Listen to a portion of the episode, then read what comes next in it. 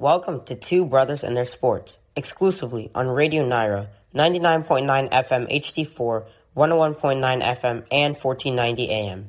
And today on the show, we have a lot to talk about. Originally, I was going to wear my Celtics green shirt, but unfortunately, at the time of this recording, it was yesterday that they lost. So unfortunate. Up at halftime, ended up losing.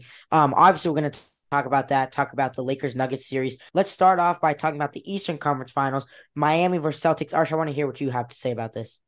Yeah, so right now, actually, the Heat are up 1-0, which is pretty crazy. I mean, the the fact that they've made this kind of run is amazing. So I think that this is going to be a great series.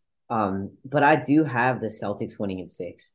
And this goes back to what I've been saying since almost since he came into the league. Jayson Tatum is very good, but he's not a superstar. Sometimes he can fall apart.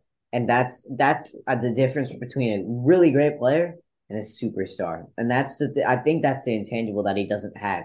Now you look at Jaylen Brown, a guy that might come to my Rockets next year.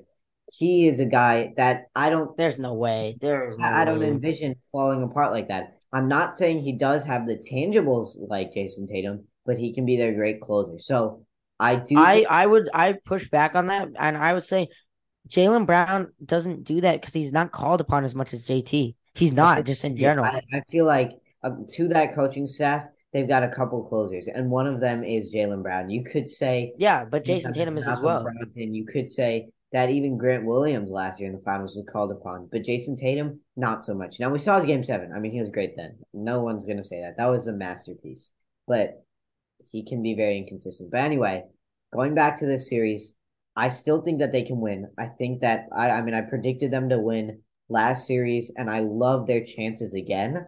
I think that they're a really great team.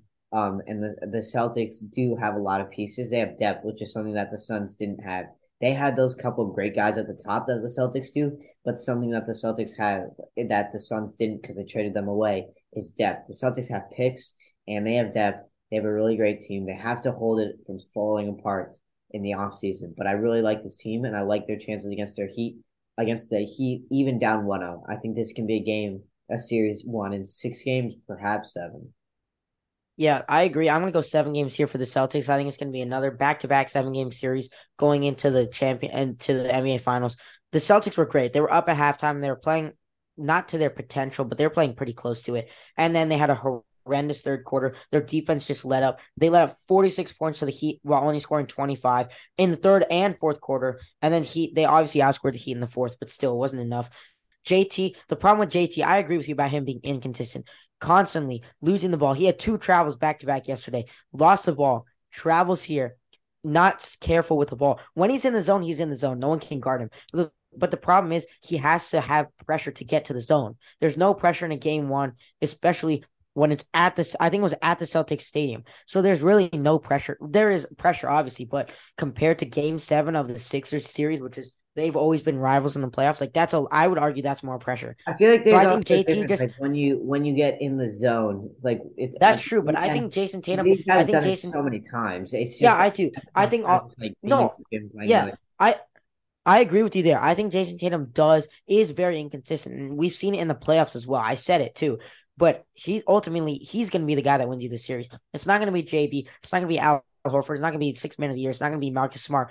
It's going to be Jayson Tatum that wins you the series. We saw in game seven, it was all Jayson Tatum.